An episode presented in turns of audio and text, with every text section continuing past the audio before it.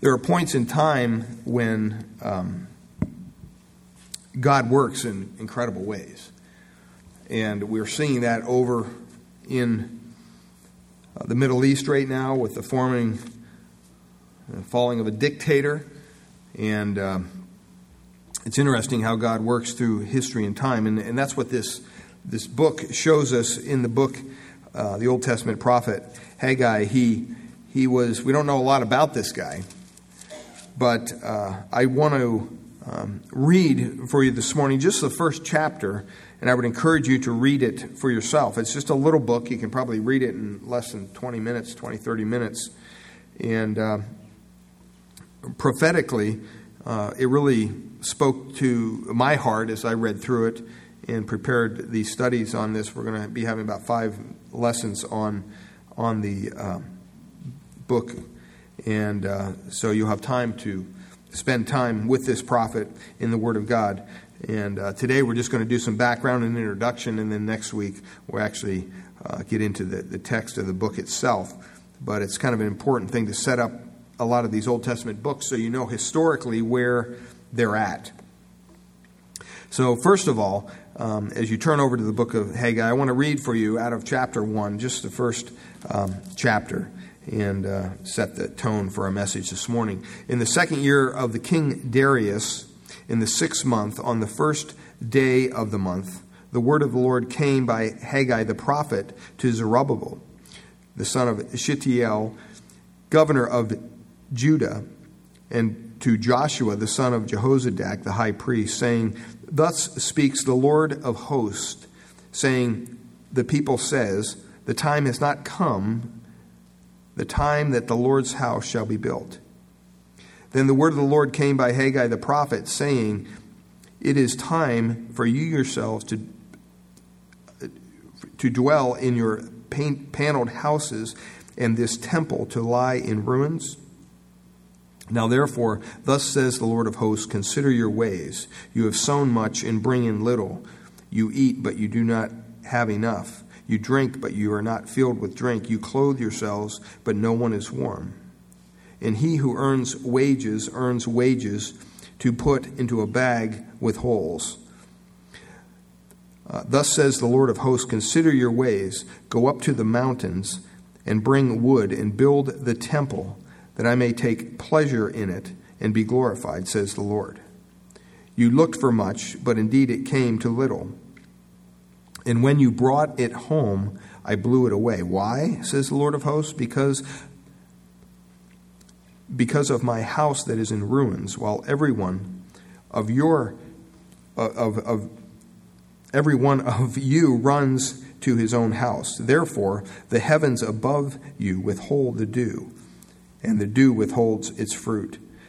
For I called for a drought on the land and the mountains on the grain and the new wine and the oil, and whatever the ground brings forth, on men and livestock, stock, and all the labor of your hands. Then Zerubbabel, the son of Shealtiel, the son of Jehozadak, uh, and jo- jo- Joshua, the son of Jehozadak, the high priest, with all the remnant of the people, obeyed the voice of the Lord their God and the words of Haggai the prophet, as the Lord their God had sent him and the people feared the presence of the Lord.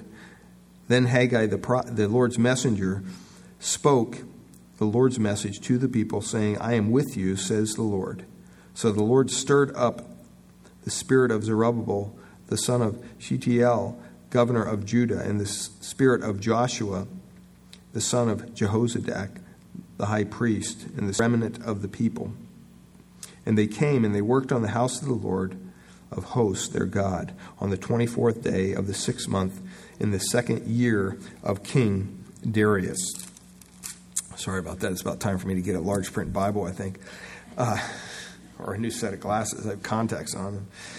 But anyway, I, I want to just kind of lay the groundwork this morning for these series of messages because I think they're they're very vital, um, not only to you um, as believers, but also to uh, our church.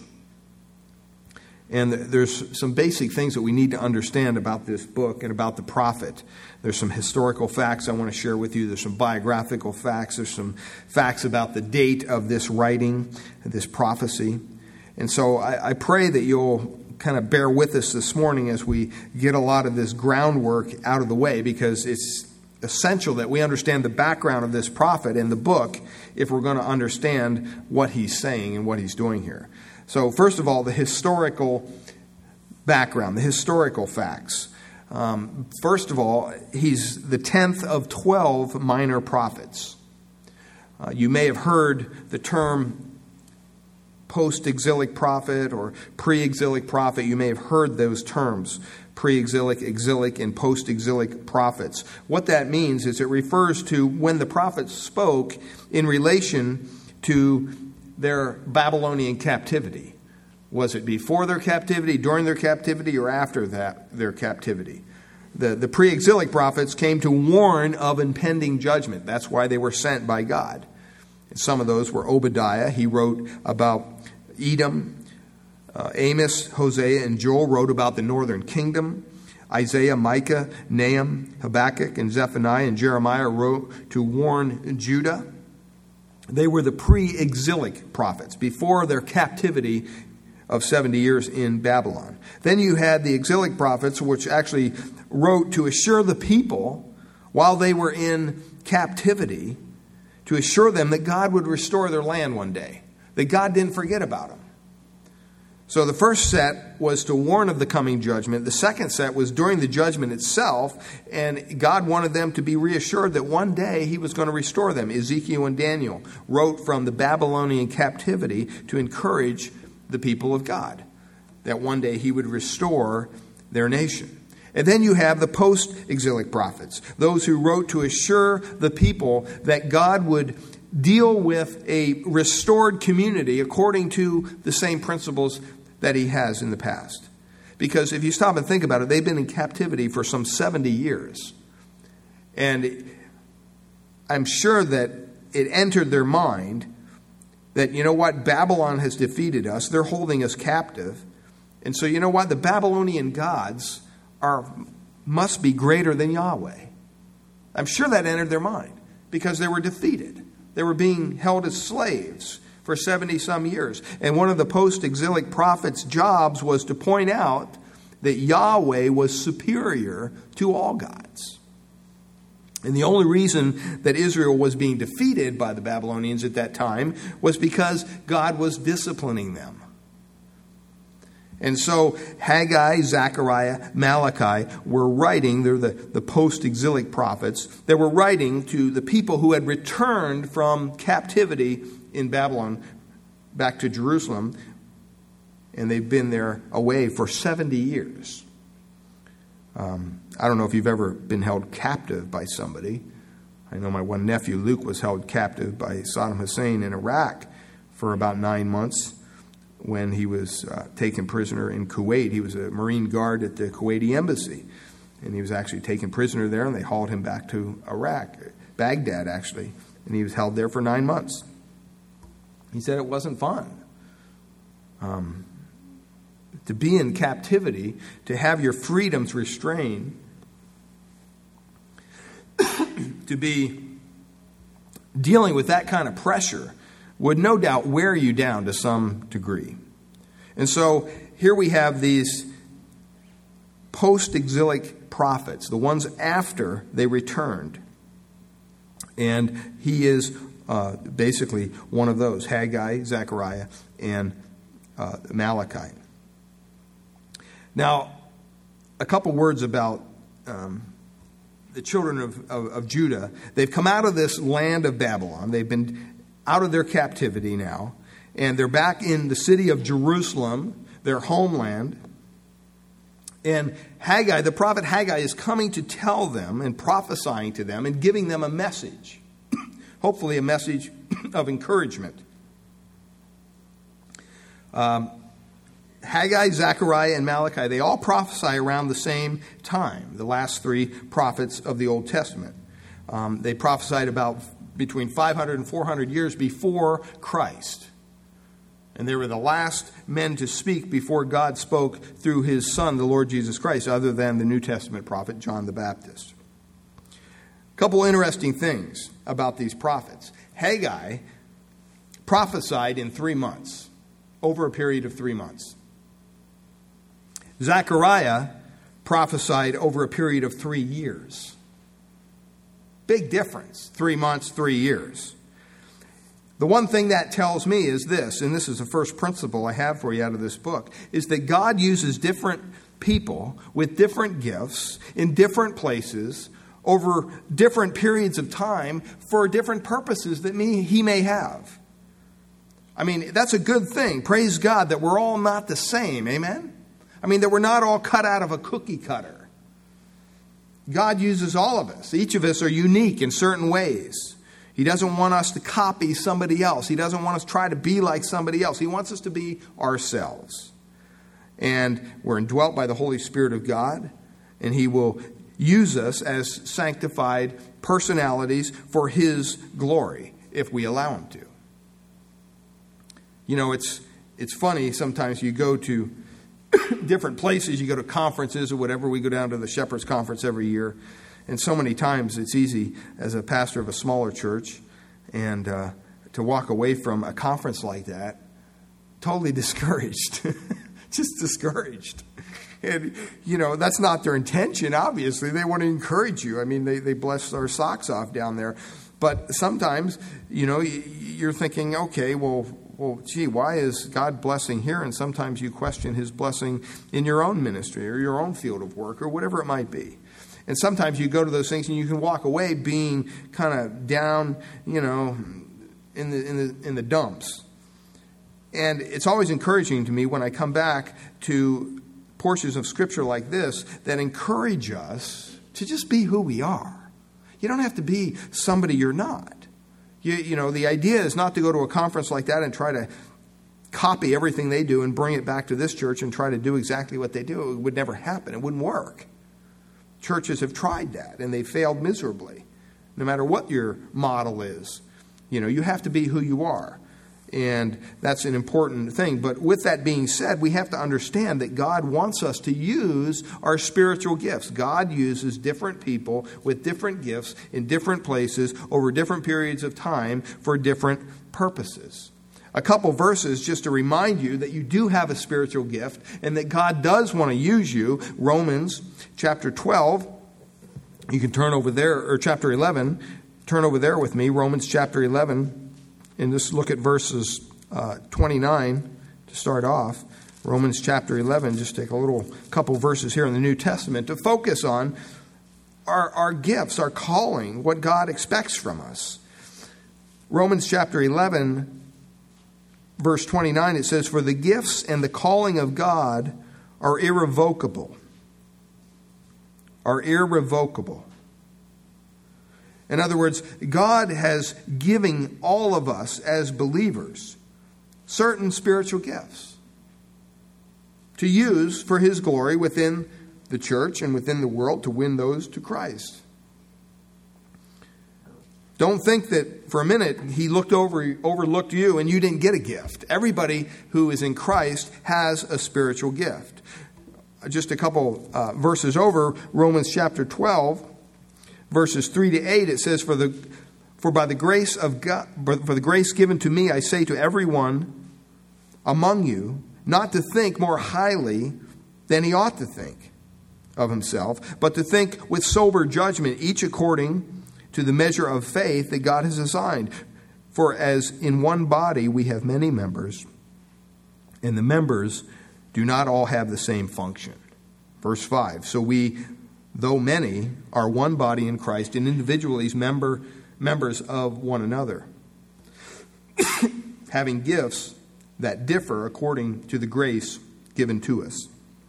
Let us use them. If prophecy, in proportion to our faith if service, in our serving. The one who teaches in teaching, the one who exhorts in exhortation, the one who contributes in generosity, the one who leads with zeal, the one who does acts of mercy with cheerfulness. You see here that God basically covers a multitude of giftings. And he says, We're all different. Grace Bible Church is made up of, of a variety of people with different giftings, different callings, as it were. And then over in 1 Corinthians chapter 1, verse 7, it says, Paul writes this, so that you are not lacking in any spiritual gift as you wait for the revealing of our Lord Jesus Christ. Nobody within the body of Christ is lacking at least one spiritual gift. We know that to be true. Many people have multiple gifts that he's used. 1 Corinthians 7 7 says, I wish that all were as myself. This is Paul speaking. But each has his own gift from God, one of one kind and one of another. See, it's important to understand that we're all gifted in a myriad of ways, and God has strategically placed us in this church to use our gifts for His glory. And then also over in 1 Corinthians chapter 12, Paul writes a rather lengthy section here, but bear with me. He says, Now, concerning spiritual gifts, brethren, I don't want you to be ignorant. You know that you were. Uh, that you were Gentiles carried away to these dumb idols, however you were led. Therefore, I make known to you that no one speaking by the Spirit of God calls Jesus accursed, and no one can say that Jesus is Lord except by the Spirit, by the Holy Spirit. There are diversity of gifts, but the same Spirit. There are differences in ministries, but the same Lord. And there are diversities of activities, but it is the same God who works all in all. But the manifestation of the Spirit is given to each one for the profit of all. In other words, God gives you gifts spiritual gifts, not to take your gift and take it home and hoard it and put it in the closet and shine it and make sure it works and but don't use it. That's not what god gave you these gifts for. He gave these gifts to you so that you could use them for the profit of all it says. For to one is given the word of wisdom through the spirit to another the word of knowledge through the same spirit to another faith by the same spirit gifts of healings by the same spirit workers of miracles to another prophecy, another discerning of the spirits, to another different kinds of languages, to another the interpretation of languages. But one and the same Spirit works all these things, distributing to each one individually as He wills. See, God gives you gifts based on who you are, and He, he gives you whatever gifts He wants to give you. You don't go up to God and say, I want this gift, but I don't want that gift. Some of you have a, a, gift of helps that, you know what, you're, you're behind the scenes. You're doing things that most people wouldn't even think of doing. And nobody ever knows you even do it.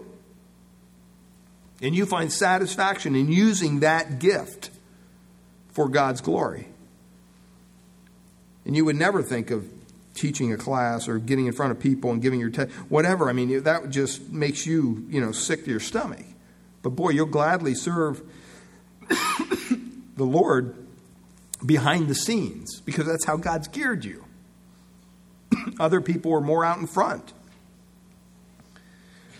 In verse 12, it says, For as the body is one and has many members, but all the members of that body, being many, are one body, so also is Christ. For by one Spirit we were all baptized into one body, whether Jews or Greeks, whether slaves or free and have all been made to drink into one spirit. For in fact, the body is not one member, but many. If the foot should say, Because I'm not the hand, I am not of the body, is it therefore not of the body? And if the ear should say, Because I'm not the eye, I'm not of the body, is it therefore not of the body? If the whole body were an eye, that'd be kind of a weird thing. First of all, a giant eyeball. Where would the hearing be? If the whole body were hearing, then where would the smelling be? But now God has, look at what it says, set the members, each one of them, in the body just as what? He pleased. And if they were all one member, where would the body be? But now, verse 20 Indeed, there are many members, yet one body, and the eye cannot say to the hand, I have no need of you, nor the head to the feet, I have no need of you. No, much rather, those members of the body which seem to be weaker are necessary, and those members of the body which we think to be less honorable, on these we bestow greater honor. For our unpresentable parts have greater modesty, but our presentable parts have no need.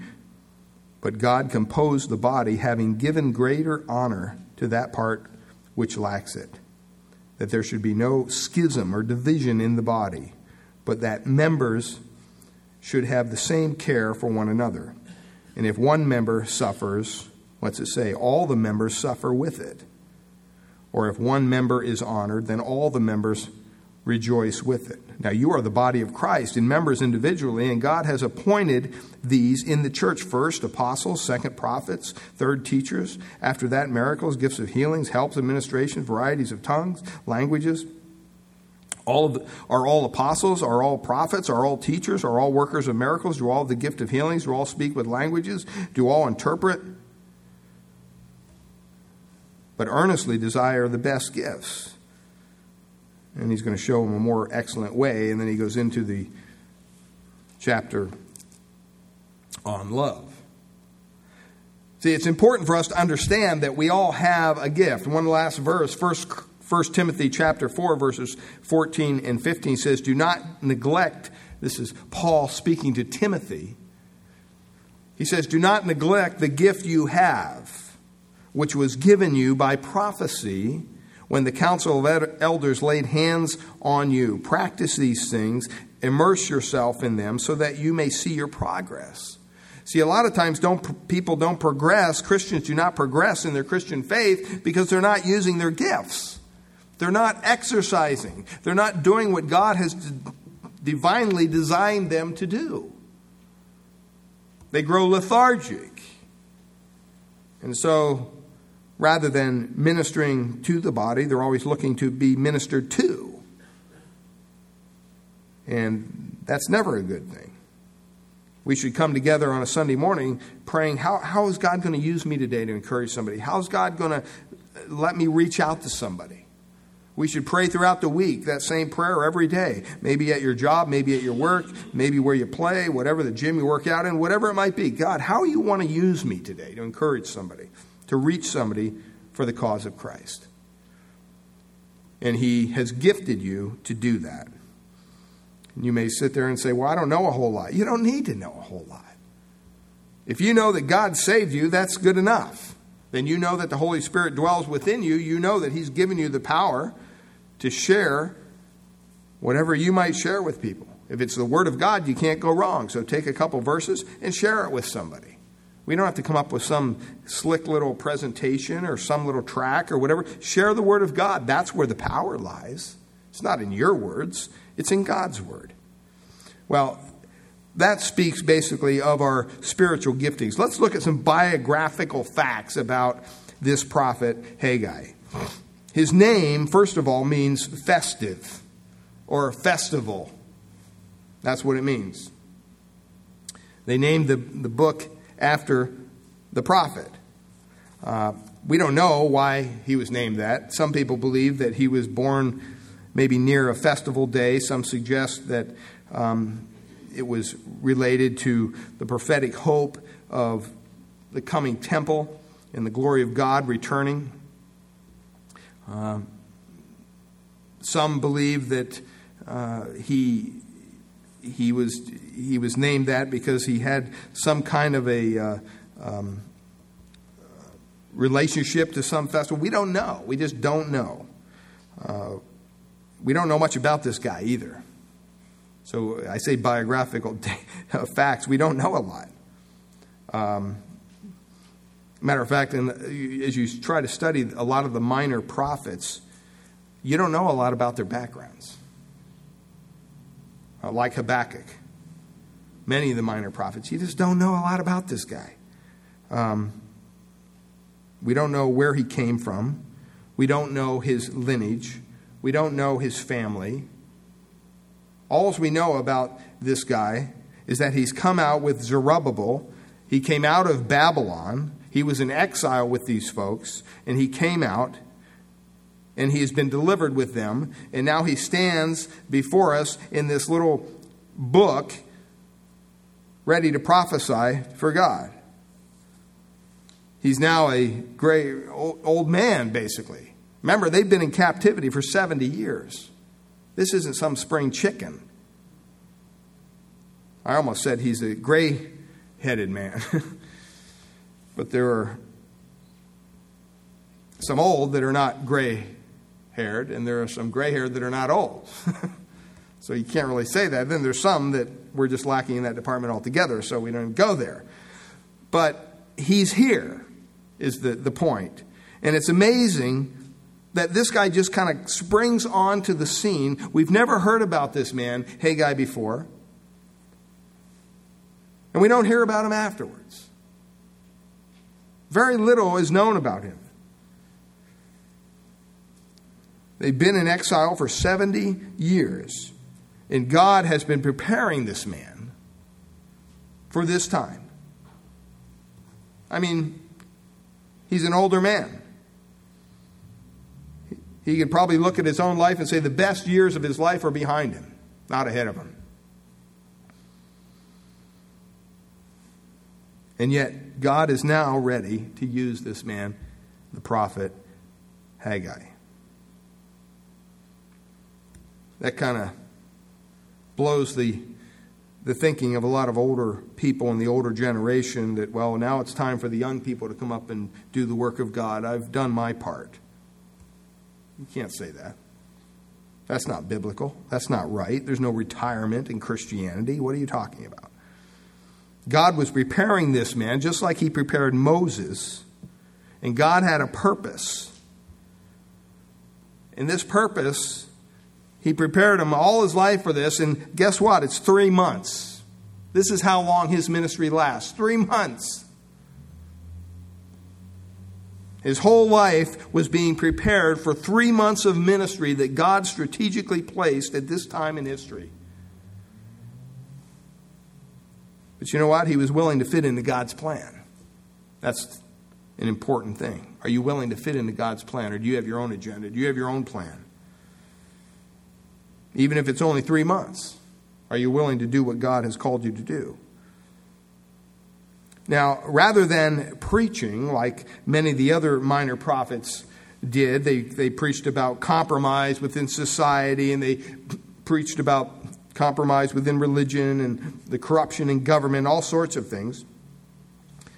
Haggai is not talking about anything like that in his book, in his prophecy. But he does prophesy about complacency. if you had to sum it up in one word, that's kind of what it what it's about. It's about complacency. One commentator calls him the prophet of priorities. It's important for us to understand that, as I said earlier, a lot of times history goes along to a certain key point. And at that certain key point, something happens in history that changes the world. a challenge emerges. And the next part of history depends on how the leaders of that day react to that challenge. Think about it. August 1939 was one such moment when Hitler was invading Danzig. And would England go to war as she threatened to do, or would she just back off? Would she allow him to do whatever he wanted? Well, we know that England did go to war, and it marked out the course of Western history for decades. We remember President Reagan standing at the wall. Mr. Gorbachev, tear down this wall. Incredible moment in history. And even today, in our current situation in the Middle East, we're seeing another such time as that. How it's going to turn out, we don't know yet. Well, the year 520 was like that. It was that kind of a key moment in history. And here, Haggai has four messages that God has given him. And he reveals them to him to us in these two chapters of this small little book. The first one, look at the book of Haggai with me, begins in chapter 1, verse 1. Some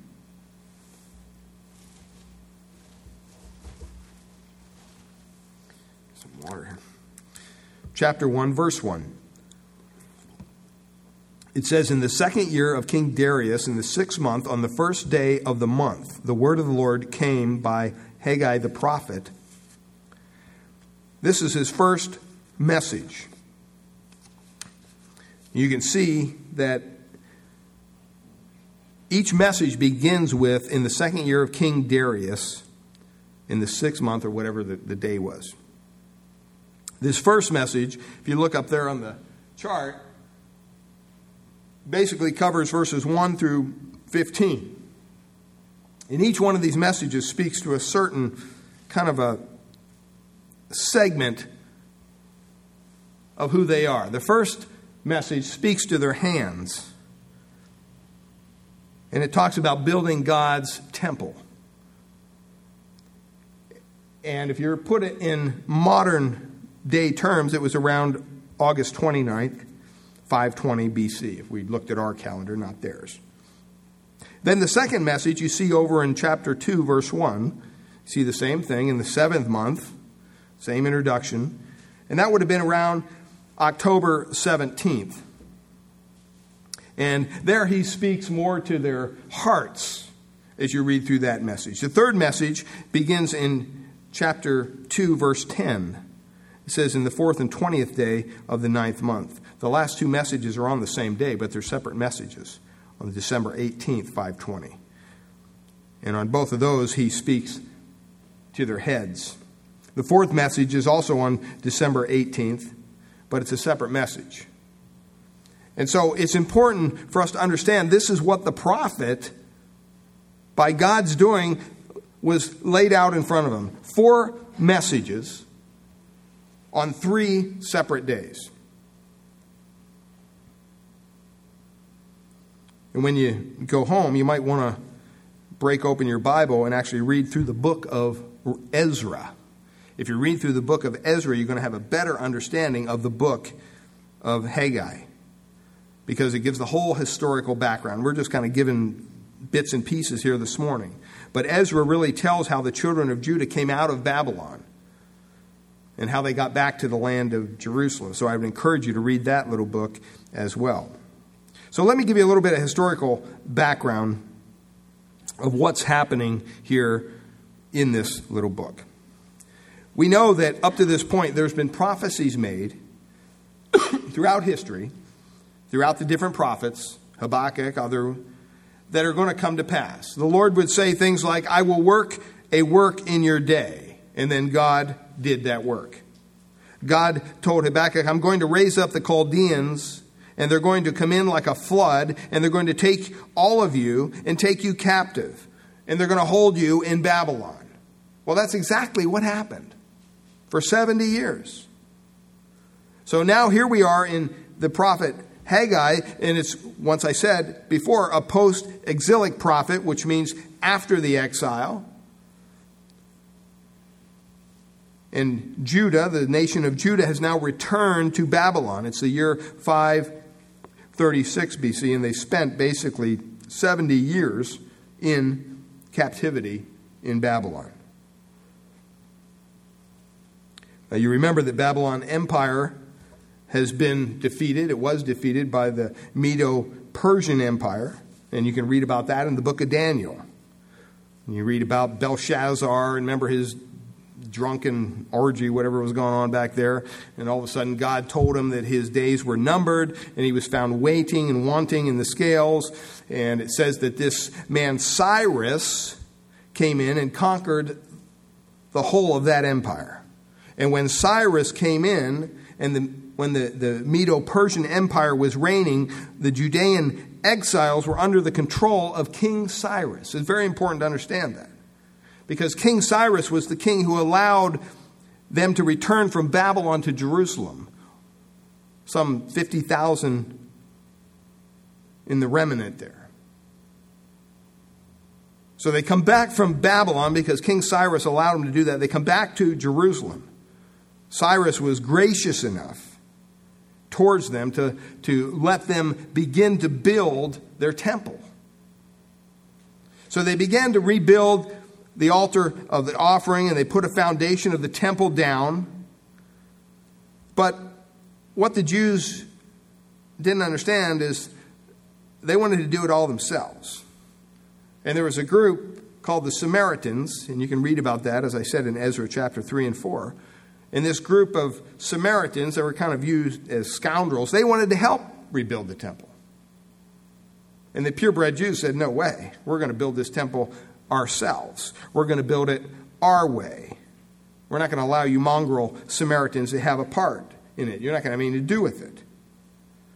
Well, obviously, that ticked the Samaritans off. They wanted to be part of the building of the temple too. The, the Jews wouldn't allow them to do that. And so, as a result, they went back to King Cyrus and they told all sorts of lies about what was going on. They, they made up all these plots and all, all sorts of things. They just made this stuff up out of thin air. Well, what happened was, as a result of that, the building of the temple was delayed for about 16 years. All because of some Samaritans back in their day. And for 16 years, the foundations of that temple got overgrown with weeds, began to turn to rubble, basically. All because the, the Judean children were discouraged because they had some opposition of the Samaritans. And you can read all about that in Ezra chapter 4. So for 16 years, no work at all was done to the temple. None. All there was there was foundations. That was it. Well, time passed, and eventually King Cyrus died. And by the way, his son also committed suicide. And after that, Darius the first came into power. And when he came into his rule, he found this old decree by King Cyrus. What was his decree? His decree was that the children of Judah were allowed to come back from Babylon to Jerusalem, but also that they were allowed to rebuild their temple. And Darius first found it again, and because of that, he paved a way for the children of Judah to now begin, once again, after 16 years, rebuilding their temple that they started. Can you imagine starting a project that you began 16 years ago? I mean, it's kind of exciting to start new projects, right? Start new projects. Maybe you're doing something in the backyard or you're working on your car, whatever. It's kind of exciting at first. But if things don't work out just the way you want, and that project continues and continues and goes on and on and on and on. I mean, can you imagine that happening for 16 years? And that project, unfinished, is still there. Well, their problem, because after 16 years, the Jews had become apathetic.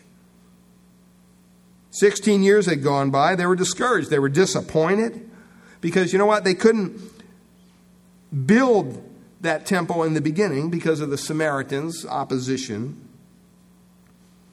And so now they got themselves into this situation where they were just weighed down by all the negatives of their situation. Their circumstances just far outweighed any hope that they had.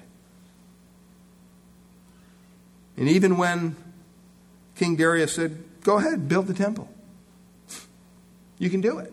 I'm allowing you to. Go for it. They couldn't bring themselves to rebuild God's temple, even though they knew that's what they were supposed to be doing. So, in the second year of King Darius, 520 BC, that's where we're at now, historically. Hopefully, that puts things in perspective for you. And, and God selected Haggai to be the prophet to encourage these folks. Let's, let's get it going. And what's interesting is within four weeks of this man opening his mouth, the work of God had begun on his temple. Pretty effective. He's a pretty effective prophet, even though his prophecies only lasted three months. Haggai opened his mouth and he told the message, as we've seen in chapter 1, verse, and in verse uh, through verse 13, God's message for God's man at God's time. And he told it as God had told him to tell it. And eventually the work got started in four weeks, and eventually the temple was erected. If you want to know what type of temple it was, it was Zerubbabel's temple. That's what it's known as. It began the age, the temple age, the, of the second temple period. Now, the temple doesn't seem to be as extravagant and as beautiful as Solomon's temple. It doesn't even seem to have had at this point the glory of God or the Ark of the Covenant there. But nevertheless, God's word, when it came at God's time, and more importantly, when it was obeyed by God's people, had God's purpose in result. A couple verses I want you to look at. First one, verse 14 of chapter 1. Two key verses in the book. The first one So the Lord stirred up the spirit of Zerubbabel, the son of Shealtiel, governor of Judah, and the spirit of Joshua, the son of Jehozadak, the high priest, and the spirit of all the remnant of the people. And they came and they worked on the house of the Lord of hosts, uh, their God. The second one is over in chapter 2, verse 9. It says, The glory of this latter temple shall be greater than the former, says the Lord of hosts. And in this place I will give peace, says the Lord of hosts. Now, before we actually get in next week to studying this verse by verse, I want you to notice a couple things about the timing of this prophet. A couple things about the timing of this prophet. Uh, this was a prophet who had God's message. He was God's man with God's message in God's time. And he was God's messenger. Why had it come in God's time? Why did the prophet, was he raised up at this time? Well, as you look at this month, this day in the month that we're reading, the month of uh, Elul is how you say it, I guess. Um, it basically indicates that it was a six month period. And this, this month of Elul is the sixth month. And so the month before Elul was the month when the whole of Judah would have remembered the destruction of the temple some 70 years previous. So temples were in their mind during this time. They lost their prized possession just the month before 70 years ago, the place where God dwelt. Secondly, the timing when this prophecy was given is significant because it was the first day of the month. And the first day of the month in their culture was kind of like a Sabbath almost, a day of rest. It was a holy day. It was a day when they would worship God. It was a day when the people came to listen to what the message of God was through the prophet of God. See, God had this all set up. So you might consider Haggai with a prophet with he had a captive audience. They came and they were ready to hear something. You know, just a word on this. That's what we need to understand today. When we come to church on Sundays, I pray that you come prepared to hear God's word. You don't just kind of wandering off the street and, hey, I think I'll listen to a sermon today. But you come prepared to hear God's word. Not my words, but God's word. And even people that don't even know Christ who come, they need to have their hearts prepared to hear God's word. Only He can do that. We can't do that. But as the seed of God's word is given out, and it falls on to good ground, the Bible says that only God can, can make that happen, but He does that in response to our prayers. So in verse 1 of Haggai chapter 1, it says there, mentions two people specifically Zerubbabel and Joshua. Two key people Zerubbabel and Joshua. Zerubbabel was the, you might consider him the civil leader of Judah. He was the political head. Joshua, on the other hand, was the spiritual leader. He was the high priest. And you say, well, why did God give this message to them? Why didn't He just give it to the people? Why did He give it to the leaders? If you look at the lineage of Zerubbabel, you're going to find out that he was an heir to King David, to the Davidic throne. He was in the messianic line. He was related to the lordship of Jesus Christ himself. Joshua, of course, was the high priest. He was important because he was the one who was to lead God's people, hopefully, back to God. But why did he give it to just to these two people and not to the rest of the folks? I'll tell you why. Because God knows, as he knows in any age and in any church, that if somehow he can grab a hold of and ignite the hearts of the leadership of an organization, of a church, whatever it might be, then it will inspire the people. It was Wesley who said this if your pulpit is on fire, they'll come to watch you burn. See, we need to understand that we have to believe that we're, we're here in this place strategically, just like Haggai was, at God's time. It's not about us, it's about God. It's about God carrying out His will through our church, through our lives personally. Now, a couple things here about the people and the place. And this starts to kind of begin our application. Next week, we're actually going to get into his first message. But like I said, you just got to lay down this foundation, or you're not going to have a clue when we get into the text what we're talking about. But these people were not like all those who lived in Israel and Judah previously. The people that Haggai was speaking to were not like them. They were neglecting to build the temple, and that was serious in God's eyes, obviously. It was an indication that somehow their spiritual priorities were off, they weren't right. They were basically living for themselves rather than living for God's glory. But you know what? They were still the right people living in the right place, wanting to do the right work for the right reasons. And I just want to talk a couple uh, minutes about these things. Haggai was dealing with the right people. They were select people whose devotion to and zeal for God were evident in their lives. Uh, it's summed up in the spiritual meaning of the word remnant. That's what they were referred to. It means that they were not the entire body of Jewish people of all time. Many thousands had been carried away into Syria, others had been deported to Babylon, different places.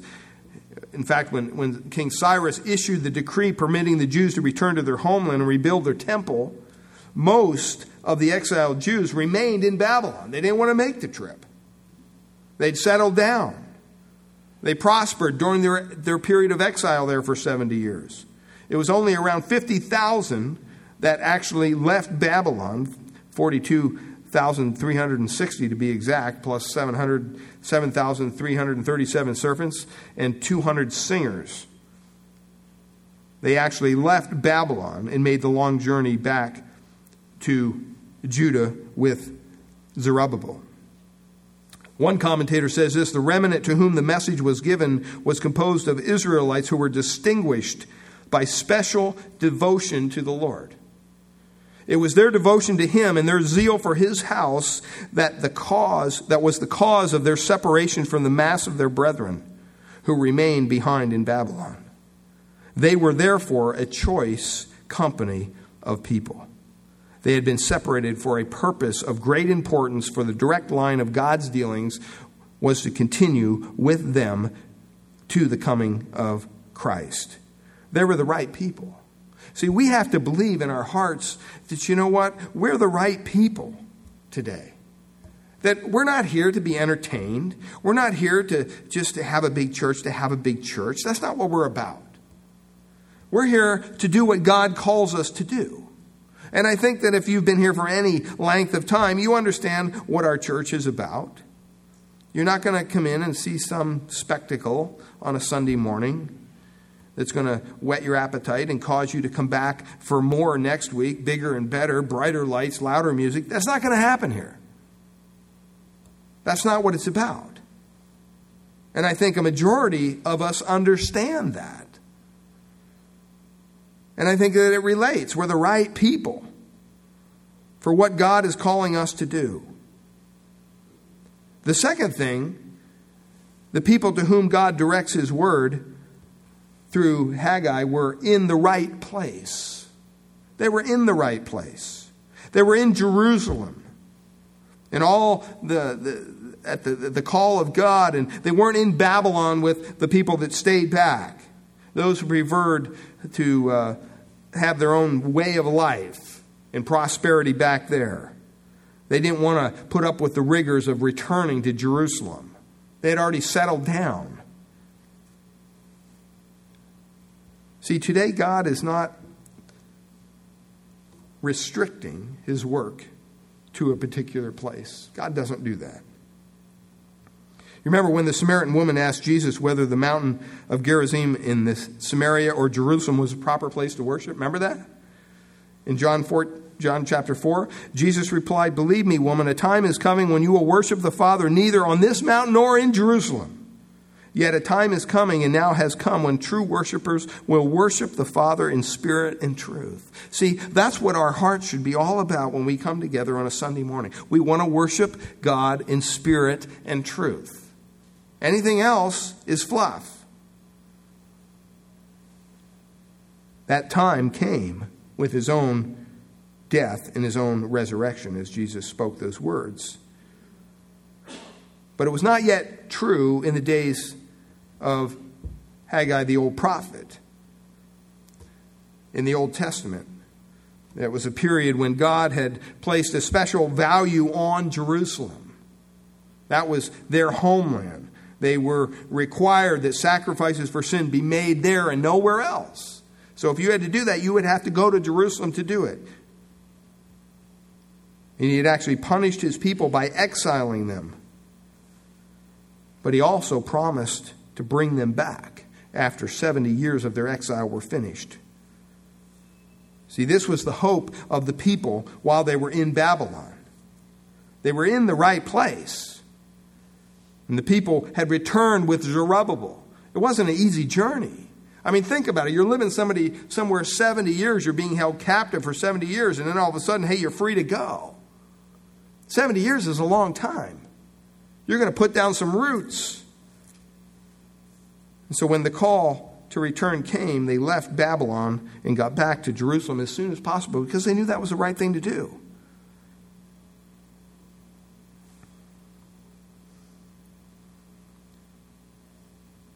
God sends him to a particular place and to a specific group of people with God's message. They were the right people, but they were also in the right place. Sometimes you have to settle that in your own heart. My daughter and son in law are getting ready to move to Washington, D.C. I just get antsy about the whole thing. I don't like to move, never like to move. You know, I'd live in the same place the rest of my life if I could. That's just the way I am. Every three years, they're moving.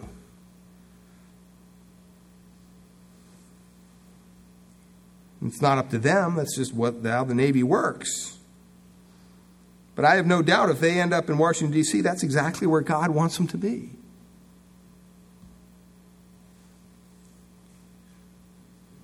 We must also be in the right place. Third, the remnant to whom Haggai spoke also wanted to be about the right work. What are we to be about as Christians? I mean, there are a lot of things that we need to do. You know, there's a lot of things in our lives that sometimes clutter our time schedules. These folks needed to provide homes for their families, obviously. They needed to make a living. In their case, largely it was through farming. They needed to establish schools, shops, commerce, trade. And there, these are all valid pursuits. Nobody's going to look at that and go, What are you doing that for? It makes sense. See, but in addition to these, and chief among these, God wanted the people to know and understand that they also needed to be about rebuilding the temple, which is what God had put into their heart through King Cyrus in a decree in his sovereignty as Ezra tells us, the first thing the people did when they arrived in Jerusalem was take a free will offering toward the rebuilding of the house of God. First thing they did. It was a substantial offering. Don't worry, we're not taking an offering this morning, and that's not the purpose of bringing it up. I'm just telling you what they're doing. Some of you are kind of, I don't know. Ezra says this according to their ability, they gave to the treasury for this work 61,000 drachmas of gold, 5,000 minas of silver, and 100 priestly garments. It's in Ezra chapter 2. In our weight, the gold was 1,100 pounds. That's quite a bit. You look at the price of gold, man, 13,200 ounces. You ever seen that show, the Gold People and or whatever, Gold Diggers or whatever they call that show, Gold Rush? That cracks me up. That show. They're still holding out for the glory hole, you know. The silver weighed three tons. And see, the people used this money to pay the masons and the carpenters, to transport the cedar logs from Lebanon they needed. And then in the second month of the second year in Judah, after they had established themselves and presumably bought brought in their, their first harvest and everything, they began to work. And, and, and, and it progressed as far as laying the foundation of this great temple. They got that far. They clearly wanted to serve God and put His work above their own interests. I thank God that, I mean, our church may be small, but a lot of folks within our own church desire to serve God. And they desire to put God's work above their own interests. I see it on a weekly basis. Fourthly, the people were working for the right reasons. And this is critical. And we'll close with this. I mean, we can imagine them rebuilding this temple, setting out on this, asserting themselves. And, you know, they have this national pride. We're going to restore this temple. The Babylonians destroyed our temple, and now we're going to show them. We're going to rebuild it again. We could imagine them even attempting to construct a monument to their own fierce independence, something like the Tower of Babel. See, they, those things didn't motivate them, they were not their motivations. So many times today, people are all about church growth, are all about interested in, in growing a big church for the wrong reasons. It's not about growing a big church. Last time I checked, Jesus Christ is in charge of his church and he's doing just fine. That doesn't mean we don't pray for people to be saved. Doesn't mean we don't go out and witness we don't go out and invite people and, and go out into the highways and byways and encourage people to come. Why? Because this is a fantastic church? No, because they're going to hear the Word of God. Their sole desire was to please God. That's why they wanted to do this. Philip Mauro says this They were characterized by affection and zeal for God's house. And this is a great thing in his sight. Not only so, but in pursuit of that object, they had voluntarily turned away from all the magnificent grandeur and luxury of Babylon, where after a long residence, the people of God had become thoroughly domesticated. They had faced trials and difficulties in crossing the intervening territory, and the result of all their efforts and hardships was but to bring them to a desolated land and a ruined city. So their devotion and zeal for the Lord's interest had been fully proved. There was nothing to attract them to that land and to that city except the fact that it was God's holy land and the city which he had chosen to put his name there. So the people to whom Haggai spoke were the right people at the right place, doing the right work for the right reasons. And yet, years had gone by, and they were caught up in their own pursuits to the point where they let the work for which they had come originally to Jerusalem, they just let it slide. No temple continuing to be built 16 years since anybody even touched the foundations. And there's many people in our day that are similar like that. They're not unbelievers, You wouldn't even say they're unconcerned believers. These people want to know what the will of God is, they want to do the will of God. At least they did at one time. Perhaps they used to witness to their neighbors, their friends, their co workers. Perhaps they were zealous for God in the years immediately following their conversion. But, you know, life moves on. And now there's a job, or wife, or children, or pick your myriad of dozens things, a dozen things that you can pick from. A million things to think about. And somehow, well meaning Christians somehow have left the work of God slide. They've left the work to a younger generation or newer Christians. And the Word of God by Haggai comes to such people like that. To you, if you're somebody like that. God says, What is the condition of my house? What is the condition of my work in your home, in your church, in your neighborhood, at your job, in your city, in your land?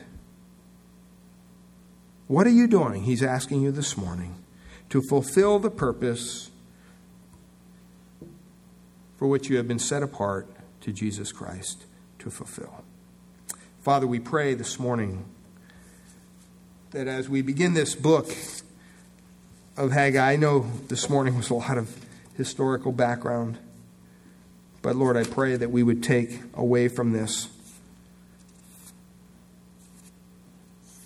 that, Lord, we truly want to be the right people in the right place, doing the right work for the right reasons. To do anything else would not be honoring to you. And so, Father, I pray that as we've talked about a lot of things this morning spiritual gifts, serving, sacrifice Lord, I pray that we would walk away pondering these things in our own hearts. Father, that we would desire to do what you would have us to do, not what we want to do. And Lord, I know that if if we bind our hearts together and then we desire to serve you with pure motives and for your glory, not our own. Father, I know that you would begin a fresh work here. That we will see people come to Christ.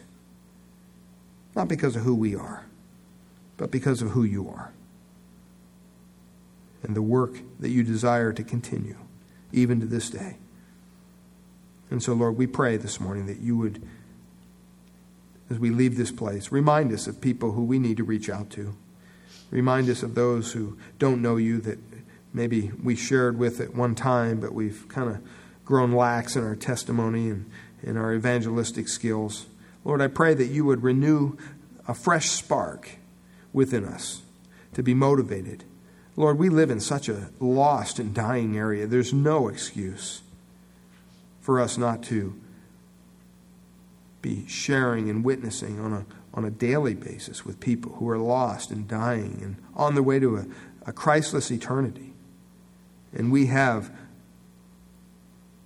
the Word of God and the promise of Christ that can save them. And you've instructed us to pray and to go out into the highways and byways and share your gospel with those who've yet to hear. I pray that we'd be obedient to the call.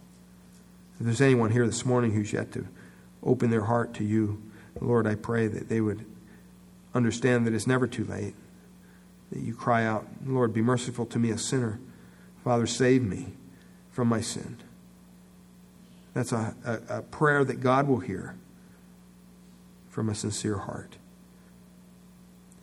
We thank you and we praise you. In Jesus' precious name, amen.